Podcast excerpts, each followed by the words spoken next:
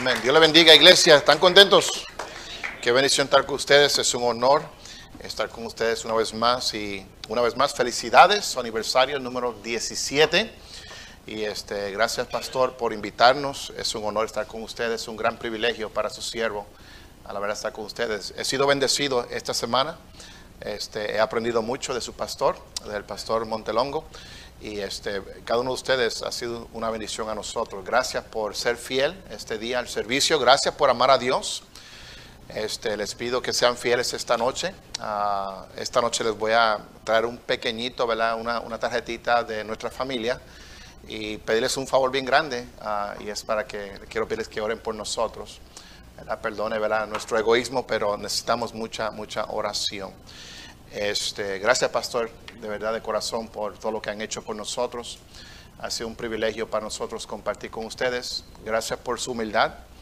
Gracias por escucharnos, ¿verdad? Yo sé que a veces estar aquí una hora en un servicio, para muchos no están acostumbrados, tal vez. Pero Dios tiene algo para nosotros, iglesia. Dios nos va a hablar. El mensaje que quiero traerles hoy, iglesia, si vuelven conmigo sus Biblias, 1 Samuel 30. Créanme que yo quería predicar otro mensaje el día de hoy, y pero como dice el pastor Montelongo, tenemos que siempre inclinar el corazón a Dios, y no es lo que uno quiere, es lo que Dios quiere. Y hay personas aquí que necesitan escuchar lo que les voy a predicar hoy. Este mensaje tal vez no es un mensaje de aniversario. Cuando yo lo miro digo, Señor, esto ni es un mensaje para un aniversario, pero el Señor va a hacer su obra. Les suplico, iglesia, que me dé su mente, su pensamiento por unos minutos. Y estoy consciente de la hora, estoy consciente, ¿está bien? Sé que son las 11 y ya el pastor me dijo que a las 3 termine. Sigan durmiendo. Pero les prometo que voy a respetar la hora, ¿está bien? Y una vez más, gracias. Gracias, pastor Montelongo. Qué tremendo mensaje acabamos de escuchar, iglesia. No sé si los mensajes están grabando, no sé si están en Facebook o algo, pero ese mensaje que oímos... Wow, todos debemos de escucharlo otra y otra vez. Y gracias, el pastor me ha enseñado mucho y tomé muchas de esas ideas y las voy a enseñar allá también en Puerto Rico, porque sé que van a ser de bendición. Vamos a orar, iglesia, entramos en el mensaje. Oremos, por favor, cabezas, vasos cerrados. Padre Santo, tú sabes cuánto yo te necesito, Señor. Señor, ayuda a tu siervo. Señor, yo no puedo hablar ningún corazón. Nada que yo diga, Señor, tendrá algún valor, Señor. Nada que yo diga, Señor, tiene importancia. A menos, Señor, que tú hables a través de tu siervo. Señor, usa este siervo inútil. Escóndeme detrás de tu cruz, Señor. Señor, tú puedes humillarme si quieres. O puedes usarme, Señor. Señor, tú a mí no me necesitas. Pero yo sí te necesito a ti, Señor. Y te pido, mi Dios, que tú hables a cada corazón según su necesidad. Señor, gracias por darme este honor de estar aquí en esta iglesia, en este día tan especial para ellos. Te pido que si hay alguien que no te conoce, Señor, que este día te pueda conocer, Señor, como su Salvador personal. Qué bendición sería eso, Señor. Y, Señor, nosotros prometemos glorificarte, darte la honra, la gloria, la alabanza por lo que hagas. Te lo rogamos todo en el nombre de Cristo Jesús. Amén. Amén. Si vuelven conmigo allí a 1 Samuel 30, iglesia, noten por favor el versículo. Vamos a comenzar con el versículo versículo 6 en adelante. En el texto que acabamos de leer, encontramos que las dos ciudades de David fueron quemadas. El Ciclag y el Negev. Y David, hermanos, atravesaba un tiempo muy difícil en su vida. Ya David había sido ungido como el próximo rey de Israel. Y en unos capítulos anteriores ya David se había reconciliado con el rey Saúl. Y vemos que muchas veces cuando vienen bendiciones a nuestra vida, cuando vienen victorias a nuestra vida, hay otros que te van a odiar y tendrán tal vez envidia. Y así pasó aquí. Vemos como los descendientes de Amalek, los amalecitas, tomaron estas dos ciudades y las prendieron en fuego. No solamente quemaron las ciudades, pero tomaron a las mujeres, tomaron a las niñas y a los niños y se los llevaron todos secuestrados. Entre ellos estaban las 2 esposas de David, estaban sus hijos, estaban sus hijas. Y vemos aquí en el verso 6, si lo pueden ver conmigo, vemos como David se angustió mucho, porque el pueblo comenzó a hablar. ¿Y qué estaban diciendo? Lo que estaban diciendo, perdón, no era algo bueno. ¿Qué estaban diciendo? Decían, vamos a apedrear a David. Ellos decían, todo esto nos ha sobrevenido por culpa de David. Y querían apedrearle. Pero vemos que David estaba angustiado. Sí, aquel varón conforme al corazón de Dios estaba angustiado. Recuerden que muchos se habían regocijado cuando David mató al gigante Goliat. David, cuando mató al gigante, se convirtió, hermanos, en lo que se conoce como un héroe nacional. La nación completa, ¿verdad? Decían, wow, como David, decían de Saúl, quien era el rey, decían, Saúl mató a sus miles. Pero cuando hablaban de David, decían, David mató a sus 10,000. Y vemos como el rey David estaba aquí angustiado. La angustia, hermanos, viene a todos. Viene a grandes, viene a pequeños, viene a ricos, viene a pobres. Los artistas de Hollywood, la gente que trabaja en los campos, aún jóvenes, niños y adultos, pasan por momentos de angustia. También vemos que aún los presidentes pasan por tiempos de angustia. Los reyes, los gobernadores, aún pastores, siervos de Dios, hombres y mujeres en la Biblia, pasan por momentos de angustia. No solamente David se angustió, pero la Biblia dice que David se angustió mucho, ¿verdad? Se angustió mucho.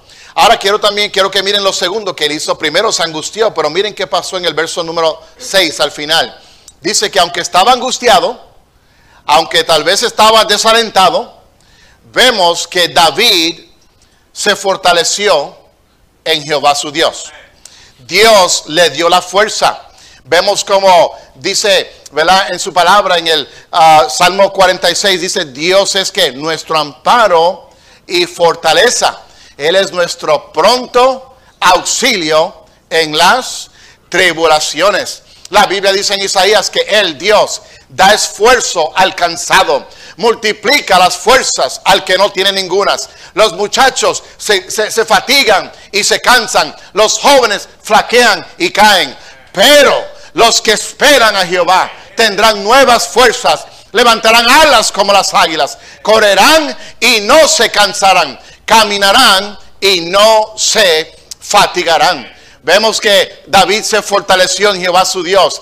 En Isaías 41:10 dice la Biblia, no temas porque yo estoy contigo. No desmayes porque yo soy tu Dios, que te esfuerzo. Siempre te ayudaré, siempre te sustentaré con la diestra de mi justicia. El apóstol Pablo decía desde una prisión en Roma, cuando estaba ahí encarcelado, él decía en Filipenses 4:13, él dijo, todo lo puedo en Cristo que me fortalece. Vemos, hermanos, que David se fortaleció, hermanos, en Jehová su Dios. En el Salmo 37-39 no tienen que buscar, pero ese salmo es un salmo de David. Y él dice, pero la salvación de los justos es de Jehová. Él es su fortaleza en el tiempo de la angustia. David, hermanos, tuvo que fortalecerse a sí mismo. Él mismo tuvo que animarse. En la versión inglés dice, but David encouraged himself in the Lord. Él mismo tuvo que animarse. Mis hermanos, cuando vengan tiempos difíciles a su vida, hermanos, usted mismo va a tener que animarse y continuar hacia adelante peleando esa buena batalla de la fe. Miren ahí también el verso número 8. Miren lo tercero que él hizo. Son 4 puntos, hermanos, y voy a pasar todo el tiempo en la última. Pero presten atención, iglesia, quiero ser de bendición, por favor. Vemos que David se angustió mucho. La angustia viene a todos. Vemos que David se fortaleció en Jehová su Dios. Y déjeme decirle, cuando venga adversidad, hey, aprenda a fortalecerse en Jehová su Dios. Miren lo tercero que él hizo. En el verso 8 dice, David consultó a Jehová. Lo tercero que hizo David fue que pidió consulta a Dios, ¿verdad? Dios le consultó a Dios, significa inquirir ante Dios, significa pedir, ¿verdad? Significa pedir permiso, preguntar a Dios. Muchas veces tomamos decisiones, a veces en tiempos de angustia, a veces en momentos de desánimo, a veces cuando estamos en prueba, en tribulación, tomamos decisiones sin tan siquiera consultar a Dios. Pero vemos que en este momento difícil, en la vida de David, ¿qué hizo él? Consultó a Dios. Señor, ¿qué hago? Señor, ¿qué quieres que yo haga? ¿Qué debo de hacer en esta situación? Y vemos que le preguntó a Dios. Le dijo, perseguiré a estos merodeadores, los podré alcanzar. Y él le dijo, ¿qué le dijo Dios? Síguelos. ¿Ven? Síguelos, síguelos. ¿Ven? Y miren, todo fue porque consultó a Dios. Cuán importante es consultar a Dios. Cuán importante es orar a Dios. Cuán importante es preguntarle a Dios. ¿Alguien me está escuchando aquí hoy? Que Dios nos ayude. Y número 4, aquí va a ser el último punto del mensaje, pero aquí nos vamos a quedar. Miren la clave de lo que quiero hablarles y enseñarles en esta mañana. Por favor, presten atención. Miren el verso 10. A pesar de todo lo que David enfrentaba, estaba angustiado. Le quemaron sus ciudades. Secuestraron a sus mujeres. Yo no sé, hermano, si alguien secuestra a mi mujer, yo me muero. Alguien se lleva a mis hijos, me muero. Pero aquí secuestraron a sus mujeres, a sus hijos, sus hijas. Vemos que el pueblo quería apedrearle. ¿Usted se imagina que 600 personas quisieran apedrearle a usted? ¿Se imagina? Pero vemos que David se fortaleció en Jehová su Dios. Vemos que David consultó a Dios. Pero miren la clave aquí en el verso número 10. Miren lo que hizo David. Escuchen esto, iglesia. Por favor, presten atención. Miren esto. Verso 10. Y David, miren esto, siguió adelante. David, ¿qué hizo? Siguió adelante. En el tiempo que nos queda, iglesia, quiero hablarle acerca de eso, seguir adelante. Sí, yo no quiero hacer la injusticia, la Biblia es palabra de Dios, pero muchas veces tengo que quitarle ese nombre a David, y a veces pongo mi nombre. Y Luis siguió adelante. Qué bendición que usted puede decir, ¿verdad? Y Gabriel siguió adelante. Y Noé siguió adelante. Y José siguió adelante. Y María siguió adelante. Qué lindo sería que usted pueda incluir su nombre en esa frase, ¿verdad? Y decir que usted siguió adelante. Yo recuerdo años atrás, iglesia, años atrás, cuando comenzamos la obra ahí en Puerto Rico, fue en el año 1998. Dios nos mudó de Indiana, nos llevó a Puerto Rico. Hermanos, y cuando llegamos allí, yo recuerdo, hermanos, llegamos un jueves allá a Puerto Rico. El próximo sábado, hermanos, fuimos a ganar almas y llegamos a una casa. Y cuando llegamos a la casa, pues le pregunté, invité a las personas a la iglesia. Y las personas pues ya iban a una iglesia, pero había un joven, perdón, el joven de esa iglesia que estaba allí, estaba escondido, estaba como, no se me quiere acercar. Pero finalmente le pude hablar, ese joven se llamaba Francisco. Y cuando le hablé a Francisco, le hablé acerca de su salvación, si conocía al Señor, le pregunté si era salvo. Y el joven me dijo, sí, yo fui salvo. Y le pregunté, cuéntame tu testimonio, ¿qué pasó? ¿Cuándo fuiste salvo?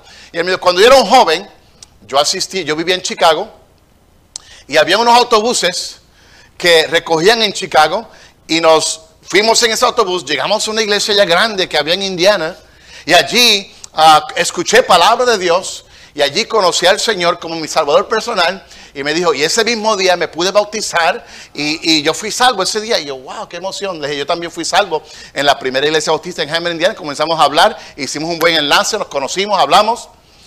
Algo trágico pasó esa noche. Esa noche, como eso, yo estaba en nuestra casa, eran como las 10 de la noche. Algo trágico pasó. Recibo una llamada. Y cuando contesto la llamada, era una señora llorando por teléfono. Estaba bien destruida.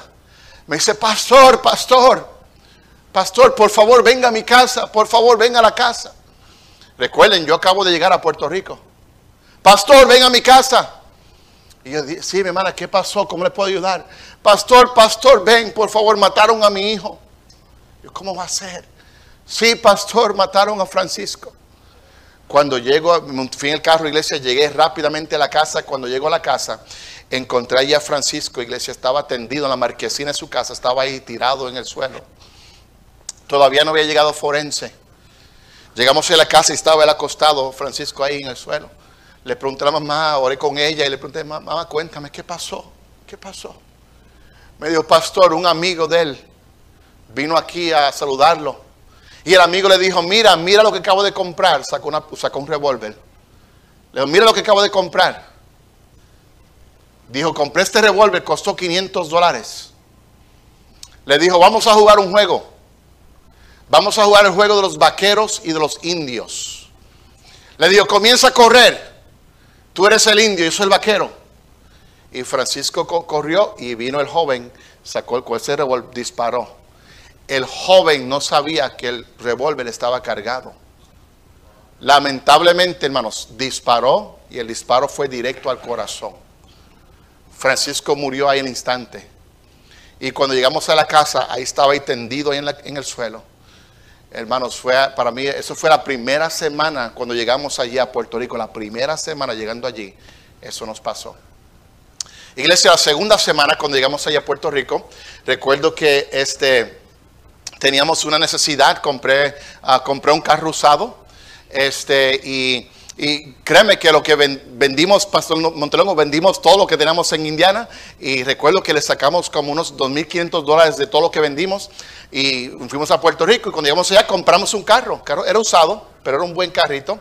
El carro tenía problemas, desperfectos mecánicos. So, le pregunto a los diáconos de la iglesia, le dije, hermanos, ¿tenemos mecánico en la iglesia? Y me dicen, sí, tenemos uno. Solo llamé al mecánico, le dije, mira, ¿me pudieras arreglar mi carro? So, ese hombre, ese mecánico tomó mi carro, se lo llevó, y usted puede creer, hermanos, que ese carro que yo pagué, lo compré por $4,500, debía $2,000 todavía. Lo compré por $4,500, y usted puede creer que él tomó mi carro, y se lo llevó, hermanos, y lo empeñó. ¿Saben lo que es empeñar, verdad? ¿Saben lo que es empeñar? Tomó mi carro y lo empeñó por $130. Hermanos, yo acabo de pagar $4,500 por ese carro. Pero él lo empeñó por $130. Lo empeñó, hermanos, en Puerto Rico a unos narcotraficantes. Lo llevó a un caserío, a unos puntos de drogas. Y allí fue, dejó el carro y le dijo, mira, aquí está mi carro. Este carro le dieron $130. Yo no sabía que ese mecánico tenía problemas de drogas. No me lo dijeron. Y tomó ese dinero, se usó drogas y ya usted sabe. Luego llamo yo a la persona encargada del punto de drogas. Y le dije, mira, soy el pastor Luis Martínez. Iba a decir, soy detective. No, no. Soy el pastor Martínez. Mira, quiero que me pueda devolver mi carro, por favor. Y él me dice, claro, te voy a devolver el carro, pero me tienes que dar $130. So, hermanos, conseguí $130 y fui y saqué el carro. Cuando me devolvieron el carro no servía. Ni para adelante ni para atrás. Hermanos, eso fue la segunda semana al estar allí en Puerto Rico. La tercera semana, recuerdo, era un domingo por la noche, domingo por la tarde. Terminamos el servicio de la noche y cuando llegamos a casa, nos fuimos a tomar, mi esposa y nos sentamos a tomar un café. ¿Cuántos aquí toman café? A ver. Ok, el que no toma café, póngase bien con Dios y tome café. Y ahí estábamos, hermanos, tomando un cafecito, ahí en la sala de la casa. Y mientras tomamos café, hermanos, ahí estamos sentados, mi esposa y yo escucho un ruido, pero raro. Yo escucho un ruido, hermanos, y algo así. Y yo le dije a mi esposa, mi amor, ¿tú escuchas ese ruido? Y me dice, ¿cuál ruido? Ese, escúchalo. Y mi esposa, no, yo no escucho nada. Estaba escuchando visiones, me decía a mí. Y decía, no, amor, escucha. Después, hermanos, me acerqué a la pared de la casa. Era una casa de madera. Me acerqué a la pared y escucho más fuerte. Wow, ¿qué será eso? Como la casa era de madera, en aquel tiempo yo era más fuerte, tenía más músculos. Sigan durmiendo. Tomé las paredes con las manos así como Hulk. ¿Verdad? Tomé las paredes, hermanos, y las despegué. Las despegué, y cuando despegué las paredes, hermanos, comenzaron a salir abejas por las paredes. Bees, ¿cómo abejas dicen aquí? Sí, abejas, comenzaron a salir. 1, 2, 3, 4, 5 abejas saliendo ahí de la pared. Yo, wow, cerré la pared enseguida.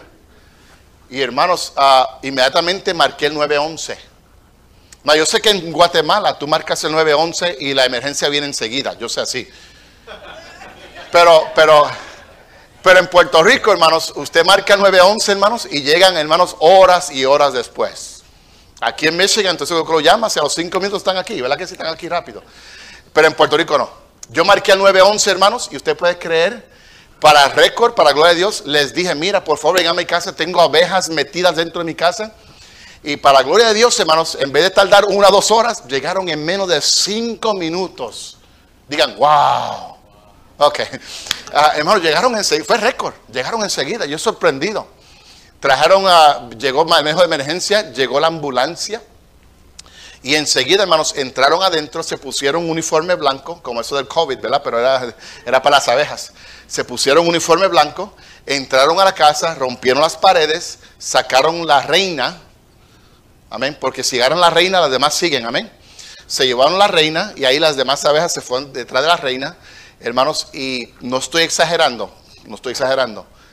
Yo creo que habían fácilmente entre 10 a 15 mil abejas ahí dentro de la casa.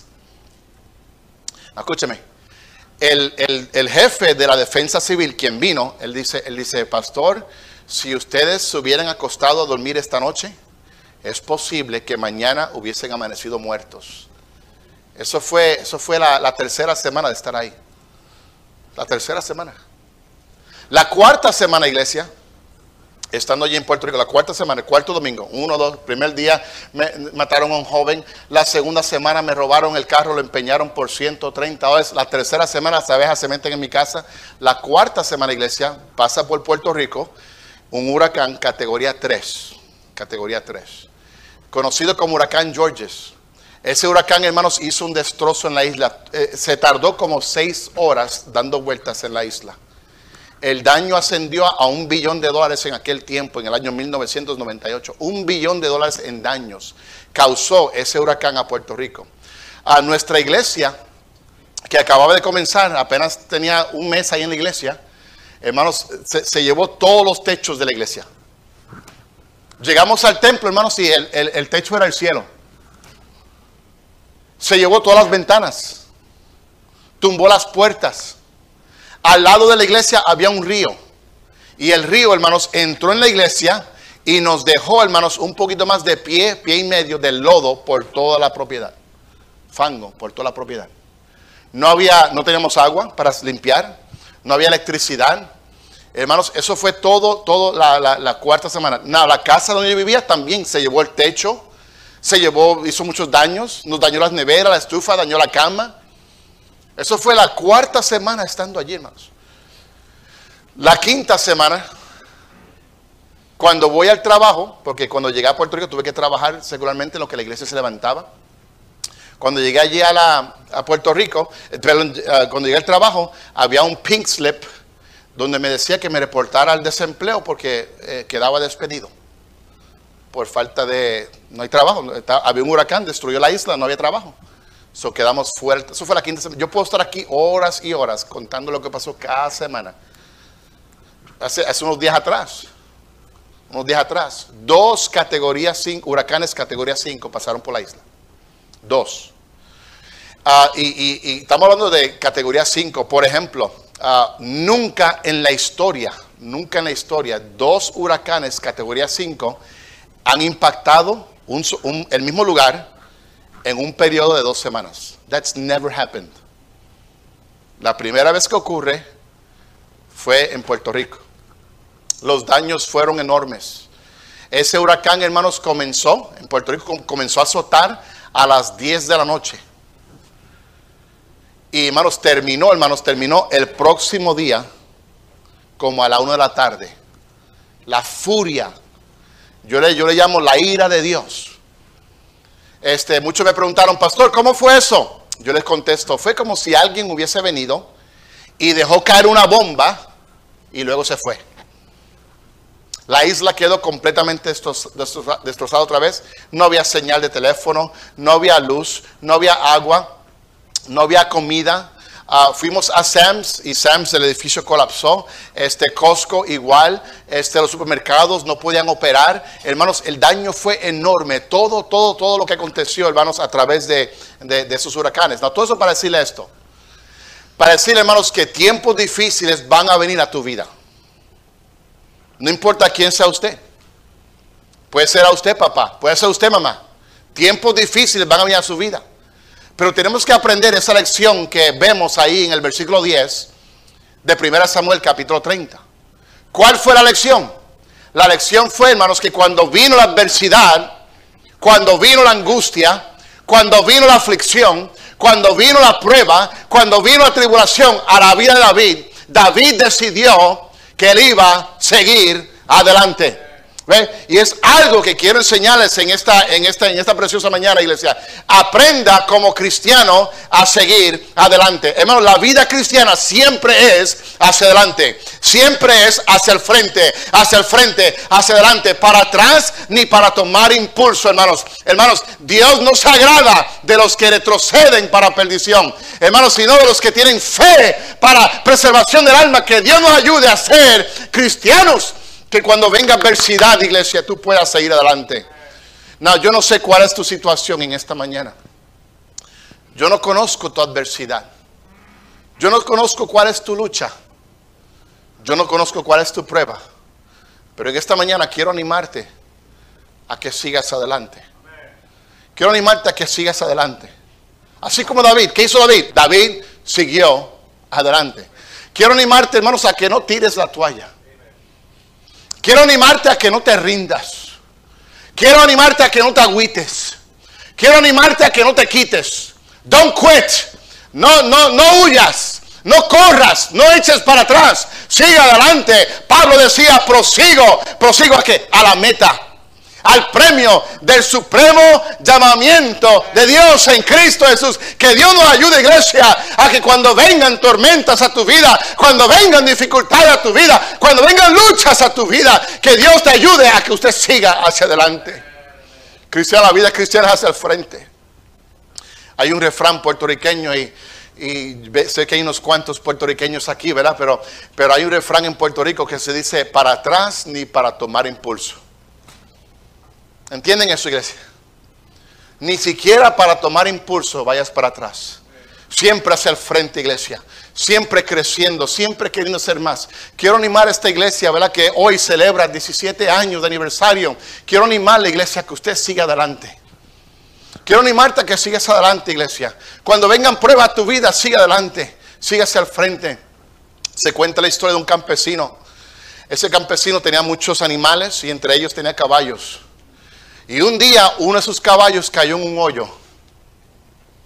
Cuando vio que ese caballo estaba en el hoyo, ese caballo costaba, era un caballo que era de gran valor, pero cuando vio que ese caballo estaba en el hoyo, vino su capataz, la persona encargada, y cuando le dijo al dueño, mira, aquí está el caballo, ¿qué hacemos? El dueño del caballo dijo, nos va a costar más dinero sacarlo que dejarlo morir. So dijo, mejor vamos a enterrarlo. Vamos a enterrarlo. Mandó a buscar a muchos empleados.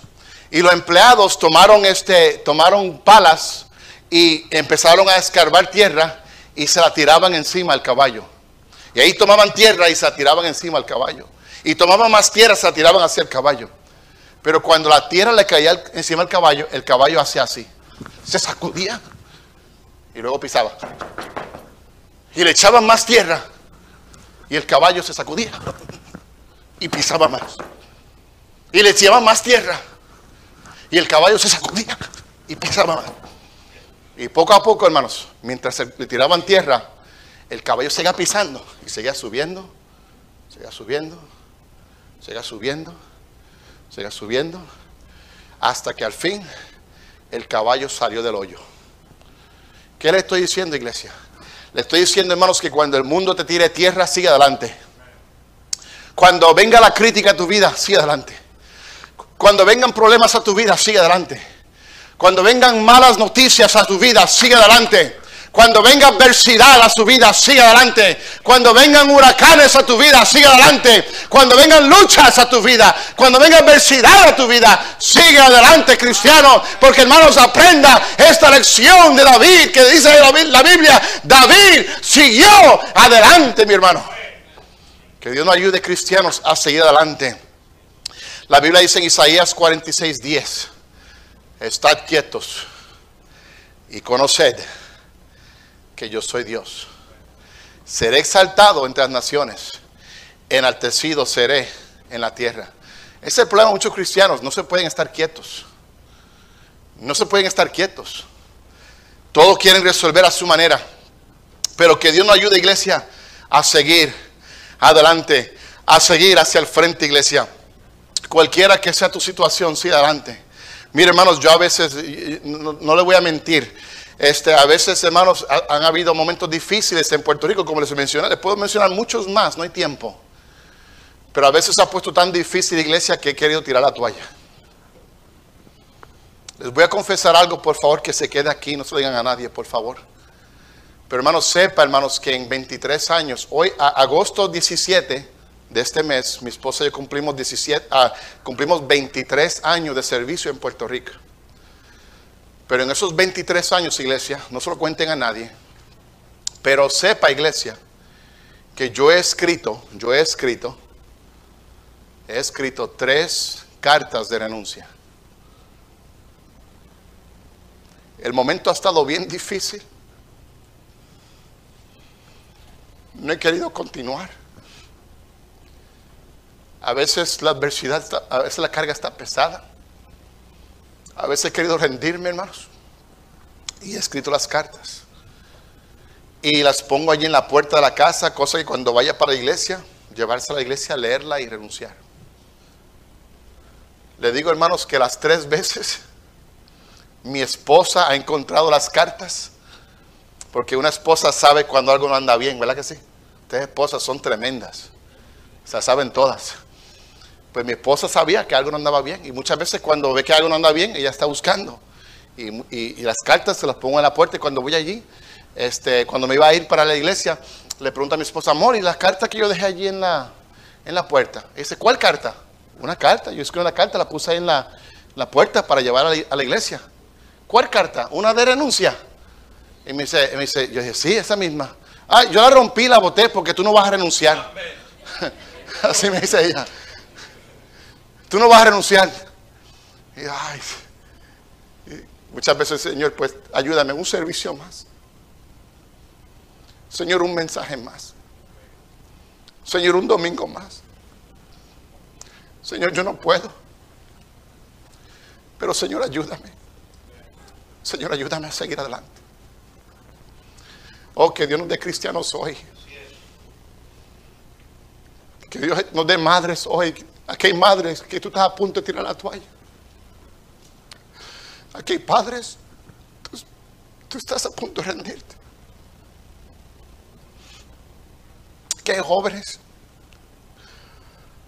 Aquí hay jóvenes que tú también quieres quitarte, quieres rendirte ya. No lo hagas. No lo hagas. Sigue adelante. Sigue adelante. No te rindas. Don't give up. Sigue adelante. A veces, hermanos, escuchen esto. Con esto termino. A veces uno se rinde. Uno quiere rendirse. Cuando la bendición de Dios apenas está unos pasitos más adelante. A veces uno quiere rendirse cuando la bendición de Dios está a unos pasos aquí más adelante. Y nos queremos rendir. No lo haga. No lo haga. Para terminar, se cuenta la historia de un alpinista. Quería conquistar un monte. Se llamaba la Aconcagua. Pero él quería recibir toda la honra y la gloria para él. So, él comenzó a subir la montaña. Pero mientras subía, hermanos, se encontró con la noche. De repente todo estaba oscuro. Pero él siguió solo, subiéndose y subiéndose la montaña. Mientras subía la montaña, hermanos, llegó el momento cuando había 0 visibilidad. Y él seguía subiendo. Y en un momento de esos de oscuridad, resbaló. Y cuando resbaló, hermanos, comenzó a caer. Estaba desplomándose. Y mientras caía, él pensaba, ¿verdad?, en su vida. Pensaba, esto va a ser mi momento de donde voy a morir. Esto va a ser el fin para mí. Y así él iba cayendo de la montaña. Pero como todo buen experto, alpinista, él se había amarrado y había anclado, ¿verdad? Varias anclas para, en caso de resbalar, quedaba agarrado. Como un experto, él iba cayendo y cayendo, cayendo. De repente sintió un jalón que por poco lo parte por la mitad. Y ahí estuvo él tendido ahí por varios minutos, ahí tendido en el aire. Pensando en esos momentos de la vida, sabiendo que esto iba a ser ya el final para él. Y en un momento, mientras estaba ahí tendido, ese alpinista, a todo grito, levantó su voz y dijo: Dios mío, Dios mío, ayúdame, Dios mío, ayúdame. De repente escucho una voz que le dice: ¿de verdad crees que te puedo ayudar? Claro que sí, Dios mío, tú puedes ayudarme. Ayúdame, Dios mío, ayúdame, Dios mío. Y sintió una voz que le dijo: si quieres que te ayude, pues corta la soga. Corta la soga que te está aguantando. Dice los rescatistas el próximo día que encontraron a un alpinista congelado y muerto a tan solo 2 metros del suelo. Todo lo que tiene que hacer era cortar la soga. Eso es todo lo que tiene que hacer. Y muchos cristianos aquí en esta mañana, tú estás al borde de Dios bendecir tu vida, pero no estás dispuesto a seguir adelante. No estás dispuesto a seguir adelante. Tú estás ahí rendido. No, ya no más. Ya no voy a seguir. ¿Para qué? ¿Para qué? No vale la pena. Matrimonios, no se separen. Sigue adelante. Siguen adelante. Sigue adelante, iglesia. Se me acabó el tiempo, iglesia. Pero David, cuando comenzó la situación, estaba angustiado. Le quemaron sus ciudades. Secuestraron sus mujeres. Y claro, si lees el resto del capítulo, Dios le devolvió todo porque fue y luchó y rescató todo. Lo pueden leer, está ahí. Pero no quería enfatizar eso, quería enfatizar el verso 10. Estaba angustiado. Sí, estaba débil. Sí, tuvo que animarse a sí mismo en Jehová su Dios. Sí, tuvo que consultar a Dios. Pero la clave fue en el verso 10. Cuando la Biblia dice que David siguió adelante. Ya termina, iglesia, pero ¿qué se va a decir de usted? ¿Qué se va a decir de usted? ¿Qué se va a decir de usted? ¿Que tiró la toalla? ¿Qué se va a decir de usted? ¿Se rindió? ¿Qué se va a decir de usted? ¿Ya no más? ¿Qué se va a decir de usted? Que Dios nos dé cristianos que cuando venga la adversidad decidan seguir adelante. Adelante, adelante. En pos de nuestro Salvador. Nos da gozo y paz. Nuestro Rey. Adelante. Con valor. Padre, gracias porque tú eres bueno. Señor, tú sabes que yo quería hablar otra cosa hoy. Predicar otro mensaje. Pero Señor, no es lo que yo quiero. Es lo que tú quieres. Lo único que te pido, Señor, es que hayas hablado a alguien. Señor, que hayas hablado a alguien. Oh Dios mío. Yo sé que hay personas aquí que tal vez que necesitaban escuchar esto. Pero Señor, tú conoces todas las cosas. Oh Dios mío, bendice la invitación. A veces vas a ojos cerrados. ¿Quién diría, Pastor Martínez? Dios ha hablado a mi vida. Dios ha hablado a mi corazón. ¿Puedo orar por usted? ¿Habrá alguien así en esta mañana? Que sea sincero, sea sincera. ¿Quién diría, Pastor Martínez? Que a veces vas a ojos cerrados. ¿Quién diría en esta mañana, Pastor Martínez? Dios ha hablado a mi vida. ¿Puedo orar por usted? Dios te bendiga. ¿Alguien más? Dios le bendiga, mi hermano. Dios bendiga a mis hermanas. Gracias, gracias. ¿Alguien más? ¿Alguien más? Dios te bendiga. Gracias. En unos segunditos vamos a hacer una invitación. Si Dios ha hablado a tu vida, el altar está abierto. Pero primero quiero hacer una invitación para aquellos que si usted muriera hoy, tal vez usted no está seguro que usted iría al cielo. Quiero recordarle que Jesucristo te ama. Nunca olvides que Cristo murió por ti en la cruz del Calvario. Pero usted necesita recibirle como su Salvador personal. Habrá alguien aquí que diría, Pastor Martínez, si yo muriera hoy, o si Dios demandara mi alma, yo no estoy seguro, no estoy segura que yo iría al cielo. Alguien puede tomar la Biblia y enseñarle cómo ser salvo. Alguien puede enseñarle cómo usted puede estar seguro que el día que usted muera, usted va a ir al cielo. Ya hay varios que le están hablando. Hay varios que le están hablando. Pero habrá alguien más, que si usted muriera hoy, no está seguro que iría al cielo. ¿Puedo orar por usted? ¿Puedo orar por usted? ¿Habrá alguien así? ¿Puedo ver su mano bien alta, bien alta, bien arriba? ¿Habrá alguien así en este lugar? Si usted muriera hoy, si Dios demandara su alma, ¿está usted seguro que iría al cielo? Si la respuesta es no, permita que alguien tome la Biblia, le enseñe versículos de la Biblia, cómo ser salvo. A lo mejor usted solamente necesita orar.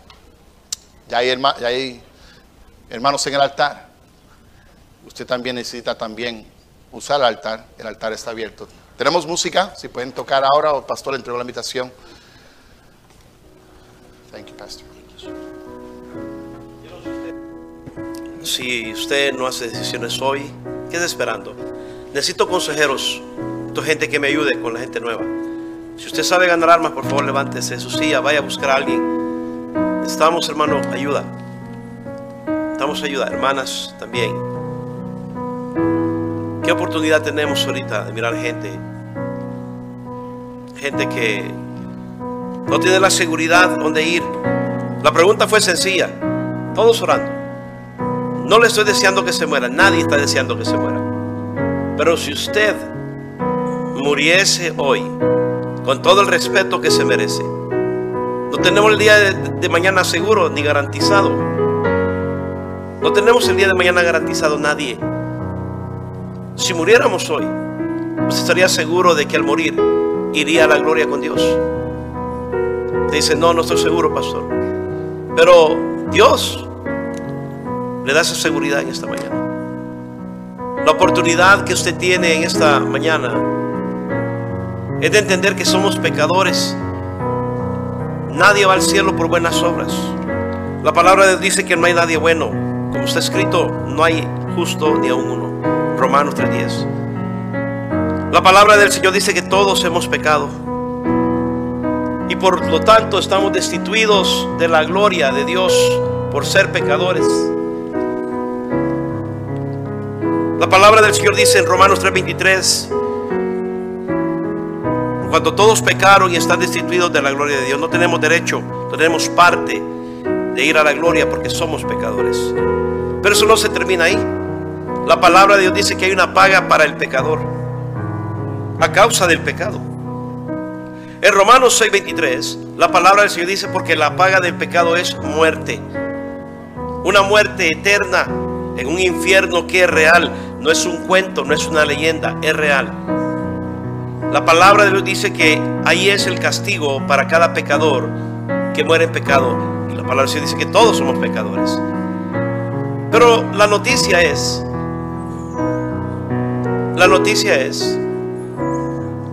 de que Cristo murió por usted. Cristo pagó un precio por sus pecados en la cruz. Ya no tenemos que ir al infierno. Cristo pagó por nuestros pecados en la cruz del Calvario. Romanos 5:8 dice, mas Dios muestra su amor para con nosotros, en que siendo aún pecadores, Cristo murió por nosotros. Él pagó nuestra condena. Él pagó nuestro pecado en la cruz del Calvario. Ya no tenemos que ir al infierno. Su amor tan grande se demostró ese día en la cruz del Calvario. ¿Qué tengo que hacer, pastor, entonces? Reconozca su condición de pecador. Reconozca que no hay alternativas en este mundo para ir al cielo. Merecemos el infierno por pecadores, pero Cristo ya pagó por nosotros en la cruz. Necesito más consejeros, hermano. Necesito ayuda con gente que está nueva. Necesito ayuda, hermanos.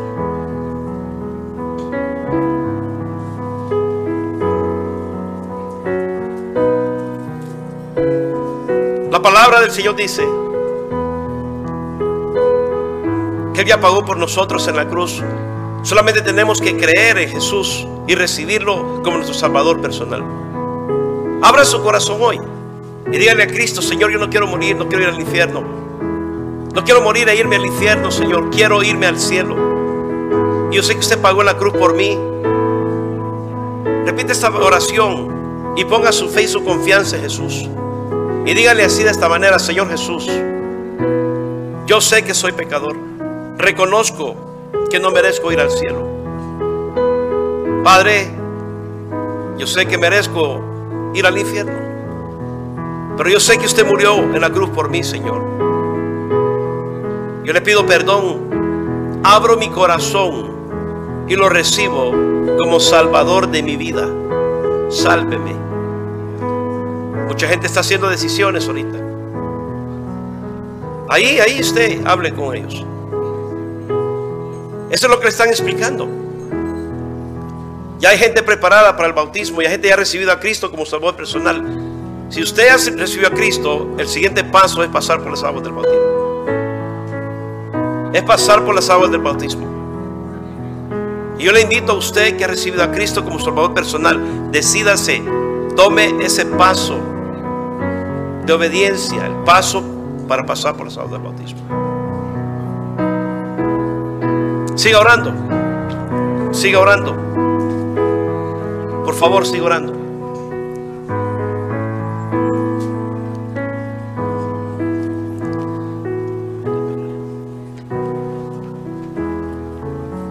Cristianos orando, por favor. Dios conoce tu necesidad. Cristianos orando. No hay nada más grandioso que ver almas salvas.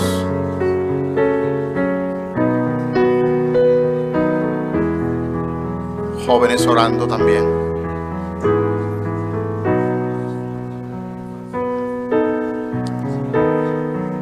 Esto es grande para Dios.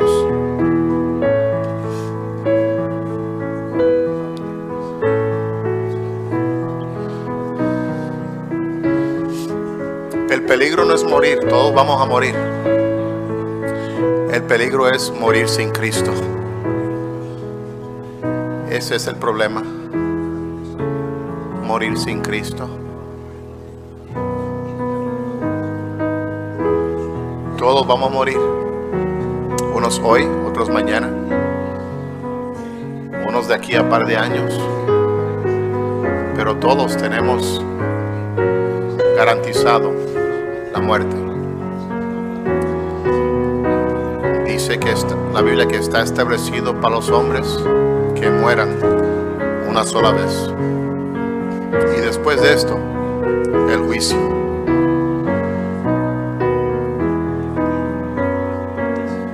Dios no quiere que ninguno perezca, sino que todos procedan al arrepentimiento.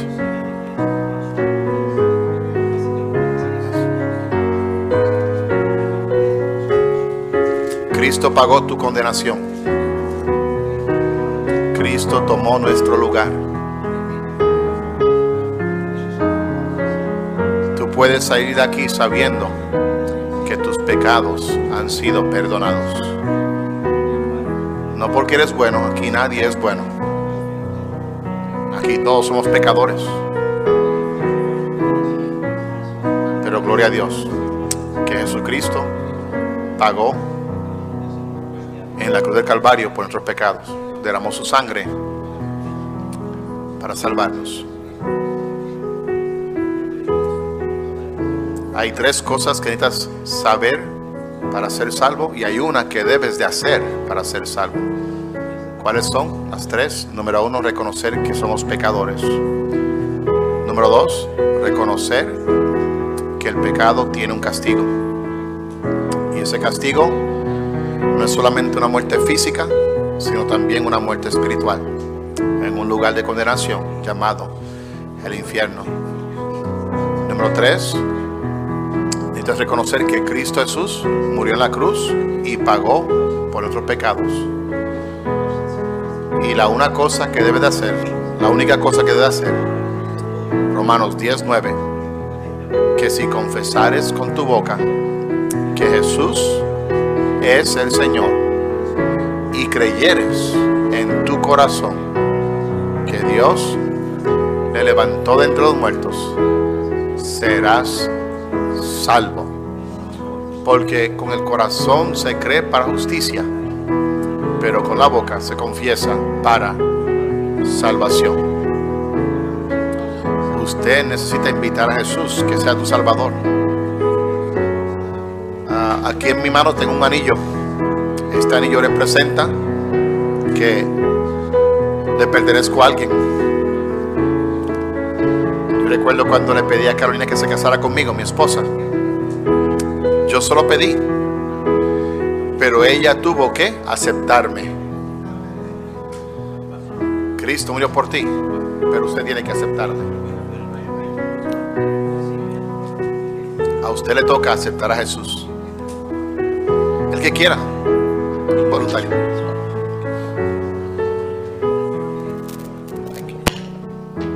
A usted le toca recibir a Cristo.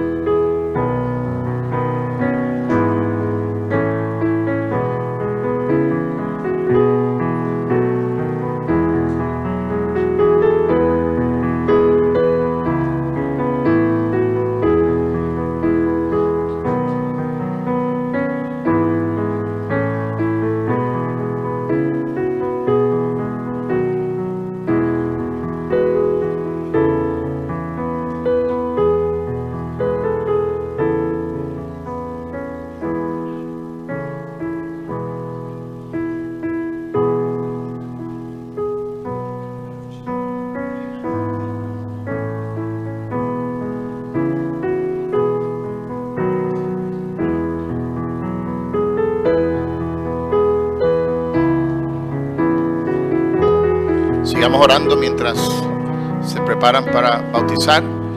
Si usted está aquí y usted recibió al Señor Jesucristo como Salvador personal y desea bautizarse, lo puede hacer. lo puede hacer. Yo recibí a Cristo el 23 de diciembre del año 1984 y el mismo día fui obediente en las aguas del bautismo. Qué bendición. Amén, qué bendición, hermanos. El agua está al tiempo bien agradable. Amén, mucho cuidado.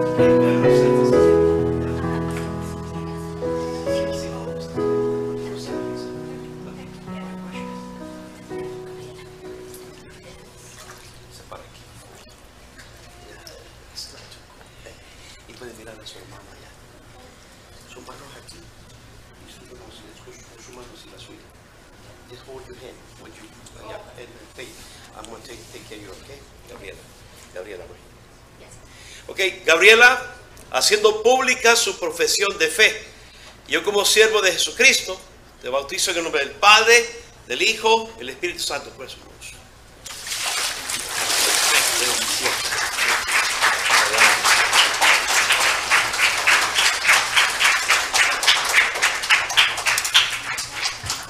amén, qué bendición. Y si usted no se ha bautizado, puede hacerlo. Puede hacerlo. Esta mañana tenemos todo preparado, todo está en orden, para que usted pueda tomar esa decisión. Es un paso de obediencia.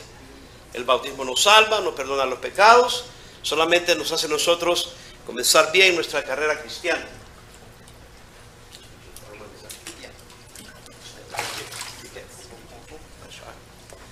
Ok, mirando para allá.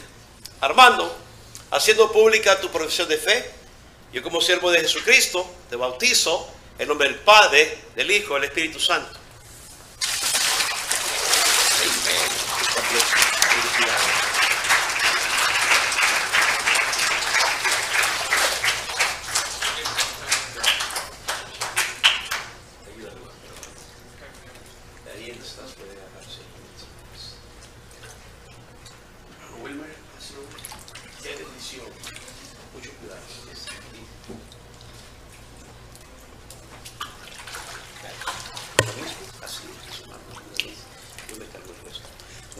Haciendo pública su profesión de fe.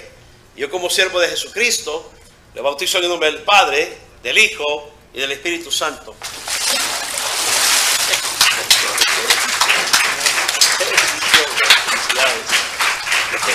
Amén. Vamos a poner de pie. Vamos a orar. Le vamos a pedir a Dios que bendiga a estas personas que se han bautizado y les vamos a animar a que sigan adelante en los caminos del Señor. Acompáñenme en una oración. Todos orando. Y después vamos a orar por los alimentos. Cerremos nuestros ojos. Padre Santo de los cielos, le damos las gracias por todas sus bendiciones. Padre, gracias, Señor, por los dos mensajes de esta mañana. Usted nos ha hablado, usted nos ha desafiado, Padre amado. Le agradecemos porque, Señor, gente ha hecho decisiones. Gracias, Señor, por los bautismos. Gracias, Señor, porque gente ha recibido en su corazón, Señor, esa, Señor, promesa de salvación. Gracias, Padre. Le pedimos ahora, Padre Santo, que nos ayude a nosotros a motivarles, a exhortarles, a animarles a seguir adelante, Señor, en los caminos del Señor. Le pido, Padre, que nos ayude a nosotros, que somos, Señor, ya de tiempos en la iglesia, a poder, Señor, guiarlos, no solamente con, Señor, con nuestra boca, sino con nuestros ejemplos. Gracias, mi Dios. Bendiga ahora también, Señor, el tiempo de despedida. Bendiga los alimentos, el compañerismo que vamos a tener. Dios, quédese con nosotros el resto del día. Guárdenos del peligro. En el nombre precioso de nuestro amado Señor Jesucristo, se lo pedimos todo. Amén y amén.